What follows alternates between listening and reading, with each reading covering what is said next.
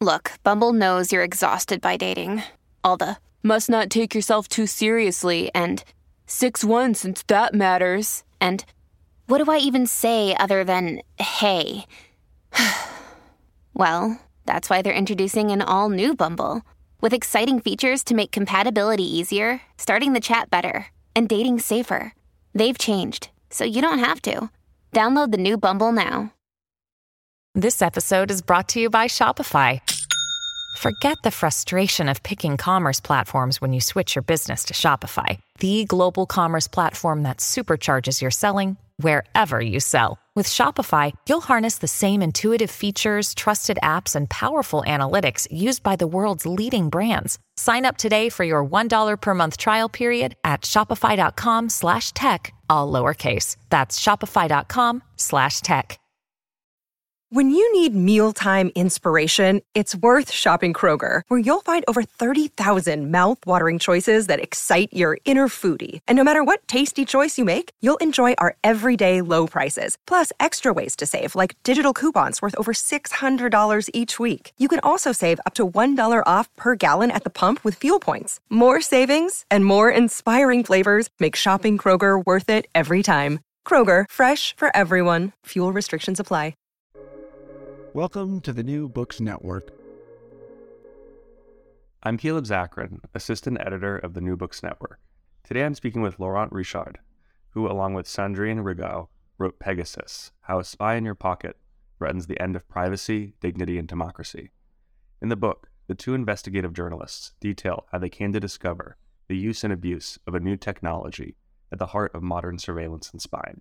Laurent, thank you for joining me today on the New Books Network. Hi, thank you for having me. Of course. This was an extremely terrifying book, so thank you for giving me nightmares. But before jumping into it, I was wondering if you could just tell me a little bit about yourself and your background. I'm a French journalist based in Paris. I'm 46 years old. I'm running an organization that I founded 5 years ago called Forbidden Stories. And our main mission is to continue the work of assassinated or under threat or jail reporters to make sure that people will get access to the information, the stories people were silenced for. And so I'm an investigative reporter for the past 25 years. Most of my work was to direct some investigative documentaries, mostly for French public TV, but so for other kind of foreign platform or channels, long-form documentaries on complex stories. And I've done a lot of report abroad, sometimes in countries where freedom of the press were not that real. So I founded Forbidden Stories 5 years ago with this idea of that's very simple idea that every time a journalist is killed, we should team up to continue his work and make sure we can send a strong signal to enemies of the free press that even if you kill the messenger, you will never kill the message. Was there any particular event or a series of events that led you to thinking that something like Forbidden Stories should exist? Yeah, that's a combination of experience in some countries where I was sometimes reporting, for instance, in Azerbaijan, which is a dictatorship, where I was investigating some stories about corruption. And for the same kind of stories, local journalists were jailed. So I started thinking at that time how, as a journalist coming from a democracy, we can let the others benefit from our press freedom, and how by collaborating and by asking the question that others can no longer ask because they have been jailed for that or because they might be jailed for that, how we can amplify the stories some people wanted to silence. But what happened, another thing that happened in my life really changed my perception of what I should do as a journalist and gave me some strength to think about a new step in my life. It's what happened on January 2015. On that day, two terrorists from Al Qaeda of Yemen Al-Qaeda Yemen, decided to attack the Charlie Hebdo newsroom. And the Charlie Hebdo newsroom was, the neighbor was sharing the same floor than my previous company, Première Ligne.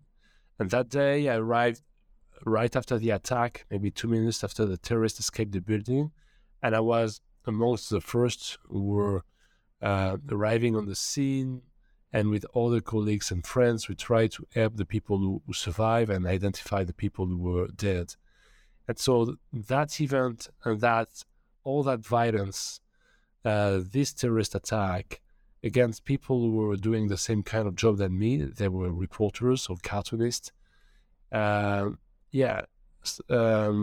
After that, I really start thinking about what I can do after that, or what I should do as a journalist, and what we should do as a journalist to keep stories alive. And this is how I got this idea about I should create an international organization devoted to continuing the work of assassinated reporters. And this is how I start Forbidden Stories. This book was written by you and your co-author, Sandrine, but could you give the audience a little bit of an impression of how many people worked on this project and, you know, what it actually was that led to the investigation of the NSO Group? Yeah, so that's collaborative work. More than 80 reporters worked for that project called Pegasus Project for a year. The goal of this project was to investigate a spyware called Pegasus. And Pegasus is the name of the spyware that is sold by a company that is called the NSO Group, based in Israel, a private company selling a spyware to state actors. Officially, this spyware is only sold to state actors to fight against terrorism, to catch criminals, to catch very bad guys. The beginning of the Pegasus project was when we at Forbidden Stories and with Amnesty International, the two organizations, we were both granted access to a huge leak, a leak of 50,000 phone numbers who were phone numbers of person potentially targeted by this spyware, the Pegasus spyware. And so we were, at the beginning, having 50,000 phone numbers from all around the world in many countries, from so many citizens, many phone numbers, many international area code. And those persons, some of them were targeted, some of them were just person of interest, numbers who were entered into the NSO system. And the very first step was to identify the numbers, who was behind those numbers, because we were having in our hand a historical leak, a document that can tell you who is spying on who all over the world. And from more than 10 states, like Saudi Arabia, Azerbaijan, Mexico, states who are very well known for having very bad track records in terms of human rights violation. So this is how the project started. And you mentioned that the NSO Group is a private company based in Israel. Is Pegasus the main product? What exactly is Pegasus, and why did the NSO Group decide to produce this spyware? So Pegasus is one of the spyware that is currently used by different states to spy officially on terrorists, to prevent terrorist attack, to catch the criminals. In reality, we were able to observe a large, broad misuse of the spyware. We discovered through the list that the spyware were used against journalists, against lawyers, political opponents, dissidents, people who were not terrorists, people who were not criminals. So this company, NSO, is a leader of the cyber surveillance in the world. Is a startup based in Israel, which is a country that is for the past years have been a long time pioneer in this area of cyber surveillance, and that company. The NSO Group really was able to produce one of the most sophisticated spyware that country have been able to use. This spyware can activate your camera. This spyware can read your encrypted messages. This spyware can give you so many information about your target. Basically, the spyware is taking entirely the control of your device without you knowing that. That's what we call a zero-click infection. You don't know that you are the victim. You're already the victim. The spyware is running into your device, and it's collecting all your information, transferring all your personal information, videos, photos, emails, password, messages to people who are surveilling you. So for basically intelligence units working from state who are the NSO customers. And that kind of information might used against you at some point one day. Who are some of the customers of NSO? I imagine you were able to find some of that out, and I'm sure some of it was also hard to pinpoint. Yeah, the NSO is having more than 40 customers around the world, which they sell to the Pegasus spyware. So many states, including in the European Union, you have many European countries who are using both the spyware. The thing is more about who you want to, who you are able to sell the spyware to. When you start selling the spyware to countries like Saudi Arabia or Mexico, where you know there is a very high level of corruption. Saudi Arabia was able to kill some journalists in some consulate, or Azerbaijan, who is tracking the dissidents all around the world. You know from the beginning how it will hurt, and you know that there will be some misuse of the technology you are selling to. So during that Pegasus project, with 80 reporters, we were not only investigating a company, but more than 10 states and quite dangerous states who are spending millions to surveil people, so including ourselves. So we didn't want. The only thing we didn't want was to be the next one on the list. So we tried as much as we can to stay under the radar and to communicate with the. Very safe communication channels within the group so we can work as a journalist efficiently. Can you describe how you managed to ensure that 80 people didn't get hacked during the investigation? Because I imagine by just participating in this, you were putting targets on yourselves. Yeah, it was quite challenging because some of our partners actually have been already targeted. And when we got access to the list, we saw immediately that some people we were working with were on that list. So we, and we were in the middle of the COVID crisis, so it was difficult to call the people. And of course, you don't want to call someone that is under surveillance because you know that you will be surveilled during your conversation. So we found ways to meet in person, physically. So this is how we did that. And then Amnesty International Security Lab was more than a strong partner in that collaboration, was able to invent and create a very sophisticated and secure communication protocol for the 80 reporters that I cannot describe precisely, of course, but it was a way for us to stay under the radar as much as we can. And of course it was challenging because we are just journalists, so we need to, one of the very important steps was to reach out to people that we were seeing on the list. We were seeing their phone numbers, so we were reaching out to them, telling them that without revealing the nature or the scope of the investigation, that we were having reasons to believe that they were surveilled, and that we needed from them their device to make some forensic analysis. And to convince them to do that was quite tricky because it's not that easy to give your device to 80 reporters.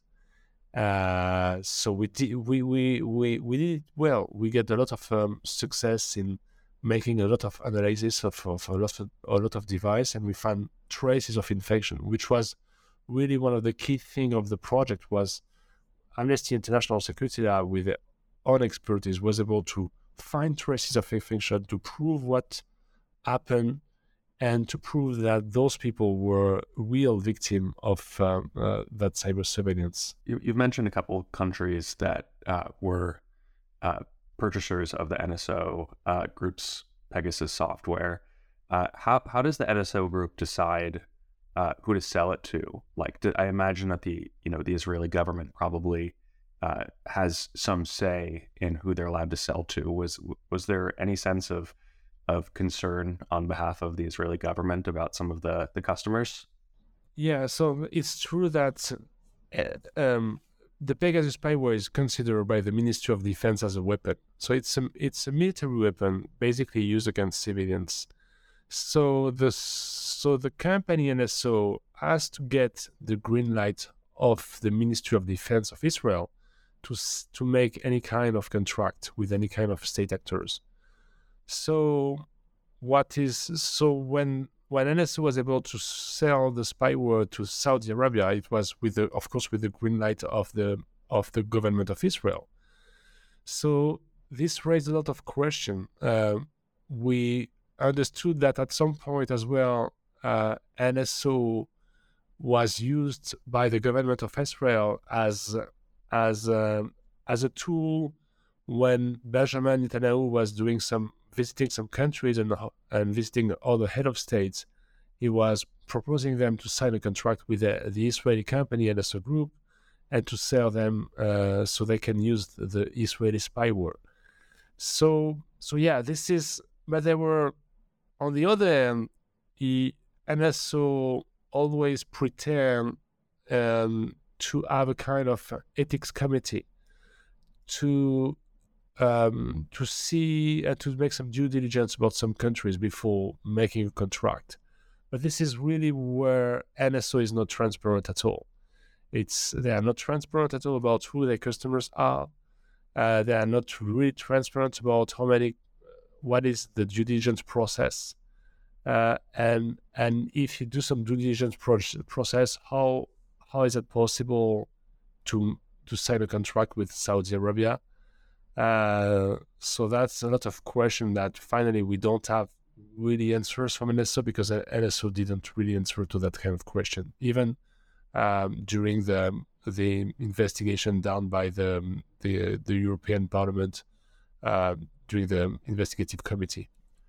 During the whole investigation, what would you say for you personally was the biggest surprise? The very first thing that was very surprising for me and was very scary was the scale of the misuse, the scale of the threat against democracies, against global democracies. Many countries at the same time using exactly the same spyware sold by a private company without any kind of accountability, transparency, lying to citizens, targeting them, and getting from the citizens many information at the same time to make sure that they won't publish their stories if they are journalists, make sure that you will identify the sources of a journalist, make sure that you can silence a dissident. So this is a perfect tool for tyrants, and so this is that was for me what was really surprising is the global pattern behind that, and the global impunity as well. We're talking about something that there is no mechanism to protect you. You don't know that you're a target, even if you know that. You can try to sue NSO, but you need to have some lawyers suing them in Israel. You can try to sue a government, but they will deny using NSO. You can try to sue Apple, who was selling you the device that was infected, but it's going to be very difficult. So there is no real mechanism so far to seek justice. What was the overall result of the investigation? If you were to sort of summarize the main findings. Yeah, when we published the Pegasus project, this had a big impact all over the world. And this made the headlines of many newspapers, not only newspapers from our consortium, but outside the consortium. So we were having like the French president asking the Ministry of Defense of Israel to come immediately to France to explain, to give some reasons about the context and to give explanation. The Supreme Court of India was launching an investigation. At the European level, all the European countries both decide to start a parliamentary committee to investigate those abuses. In the US, the Department of Defense decided to blacklist the NSO Group and make sure that a company based in the US will no longer be able to contract with the NSO Group.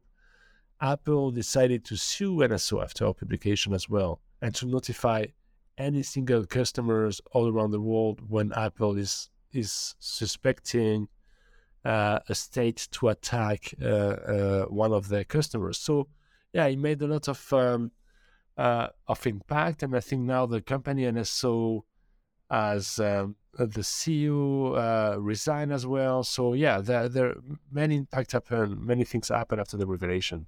And as of today, what do you sort of see as the the future of the NSO Group and just the future of surveillance companies, cyber surveillance companies in general? The question is not about really NSO Pegasus in that story, because you have one NSO that you know, but you have all 10 other NSO that you really don't know the name yet, but they are still in the place. They are already selling their spyware, and NSO was the most well-known. But they are... This industry is very resilient, and this is a very lucrative business as well. You have tyrants, dictatorship ready to pay millions, and to give you millions because you can sell them spyware, a way for them to get information. So we have to be concerned about the future, because so far, there is no regulation, no legislation, nothing to protect us. There is a lot. On the other hand, you have a lot of countries ready to pay millions to buy that kind of spyware.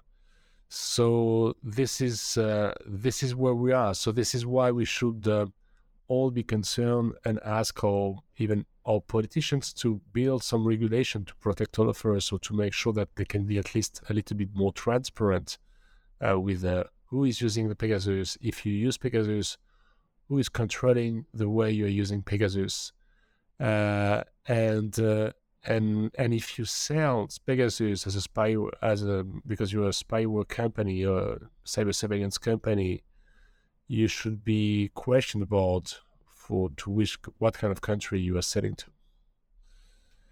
And as far as Israel is concerned, you mentioned that Israel's industry of cyber surveillance is very advanced compared to other countries, and you mentioned that the defense minister went in to give an explanation to Macron.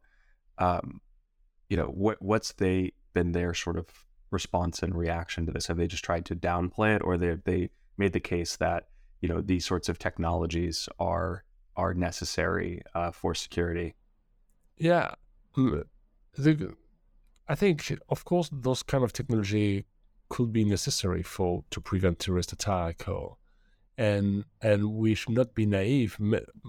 The French government, even if they didn't buy NSO Pegasus, so they have their own Pegasus themselves.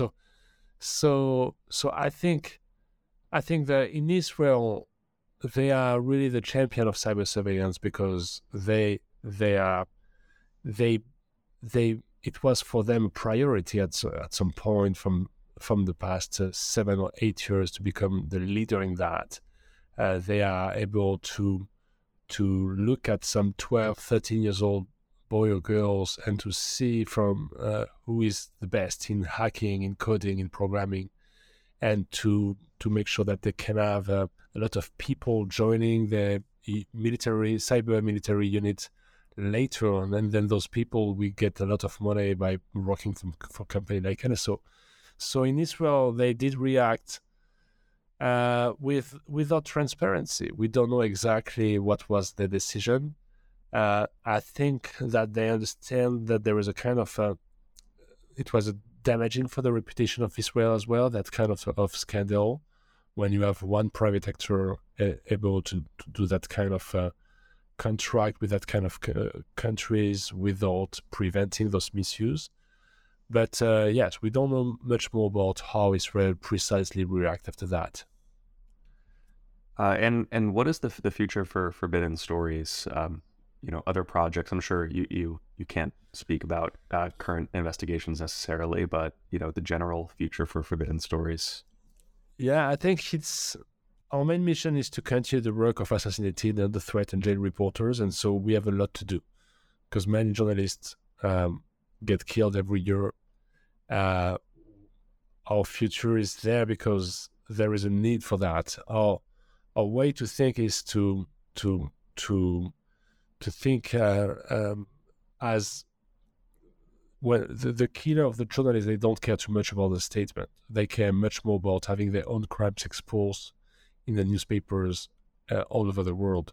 So this is how we try to disrupt their businesses by publishing the stories they wanted to silence. And in that case, collaboration makes sense, because it doesn't make sense to kill reporters if you know that 50 others are ready to carry on his work.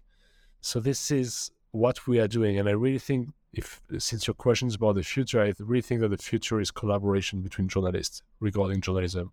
Collaborative journalism is really the future of journalism, because you have, it brings protection, it brings resources, it brings more impact and more information, because you have 80 journalists who are that are fact-checking any single word, any single sentence, and any single quotes in your article, in your piece at the end. So this is why I think we should all believe in that kind of collaboration.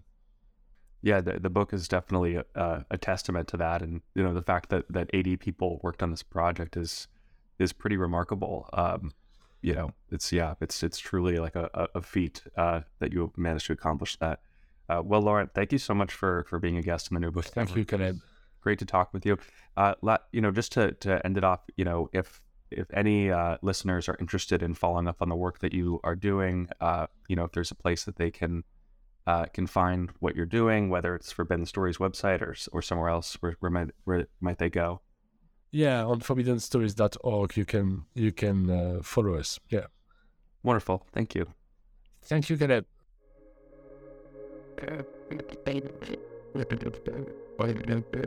And then